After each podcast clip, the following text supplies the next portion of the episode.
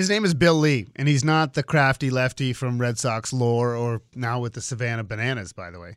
Uh, he is the president and CEO of the Lee Company, and he, you know, made a lot of news this week by saying he'll cover the health insurance premiums of his employees. And there's a couple different ways to look at it. And I was really interested in speaking with him. And we have a new phone system. So if I screw this up, Bill, call back or Matt, help me out. But I think I got it.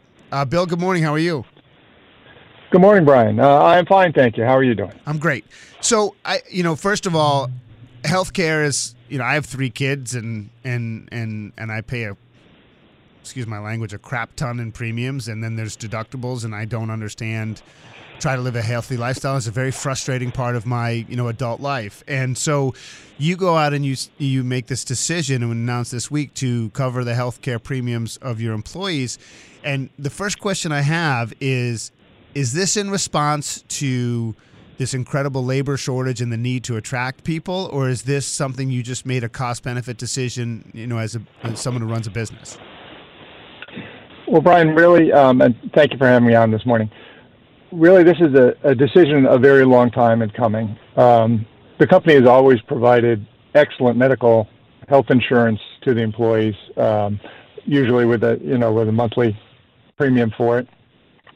Uh, over the years, the importance of the medical insurance has only grown as life has gotten more complicated and medical costs have escalated, and, and technologies have, have driven that um, for good and for for ill for the pocketbook, but good for our health. Uh, so every year we sit down with our medical insurance uh, company that we work with, Anthem. Uh, this topic would come up we've always covered the majority of the costs. And it's like, well, why don't we go the whole way and just cover all of it? And there are always reasons raised why, oh, you shouldn't because of this, you shouldn't because of that.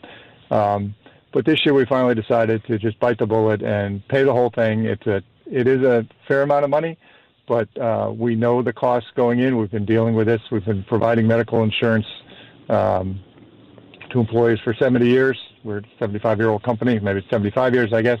Uh, so we went in with our eyes wide open and really wanted to help the employees. They've got enough on their minds.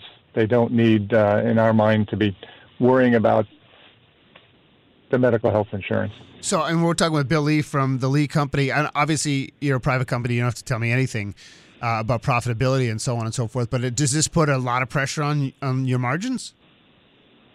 Uh, it's an increase in our overall cost per head of employee, if you will. Um, our benefits have always been a significant portion of the overall pay package that we uh, provide to our employees. That obviously you have your your wages, but uh, there are other benefits that go with it. It increases that, but uh, we believe that our employees, it's one less thing for them to worry about, and you know that they'll be uh, better able to focus on their jobs without having to worry about that medical insurance, and that you know we do things that work for both sides. You know, I I don't I, I don't want to turn this into an argument or a conversation about socialized medicine, but you know, in general, you know the the responsibility of the employee or the citizen and the responsibility of the company they work for the responsibility of the government do you think the way it's set up in this country and it's so hard to change it we were just talking education with Kate Diaz and talk about turning the Titanic like making real change in healthcare is so difficult because there's so much money in it there's so much company corporate public company lobby. You know, it's just hard to do. But do you think the way it's set up is appropriate? Um, I'm not one to to preach on how to set up the world. I, I I will just say that I think that you know each of us needs to do our part, and um, I am not in any way suggesting that every company in Connecticut should do what we're doing. We found a way to do it. Um, Connecticut's in a an expensive state, and medical health care is insurance. So, in no way do I suggest that everyone should do this, or God forbid that the government should come in and tell us that everybody has to do this. Well, you know, it's funny because that was sort of my next question. Is this scalable? Do you think? Do you think it's something that that other companies could do, especially on the private sector? I mean, on the publicly traded, it's a kind of a different animal. But I mean, I just think it's honestly, it's such a, a wonderful thing for employees and it's it is such a stress release, and it's almost like getting a raise. I mean, do you think it's scalable?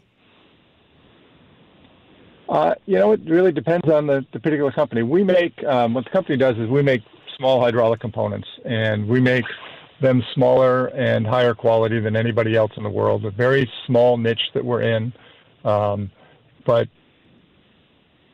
the only way we, we can do this in Connecticut is to be providing incredible value to our customers. And so, if you raise your expenses too high, you're you're going to be in trouble there. So, you know, we're very cautious about that. Um, but we happen to be in a, a niche where um,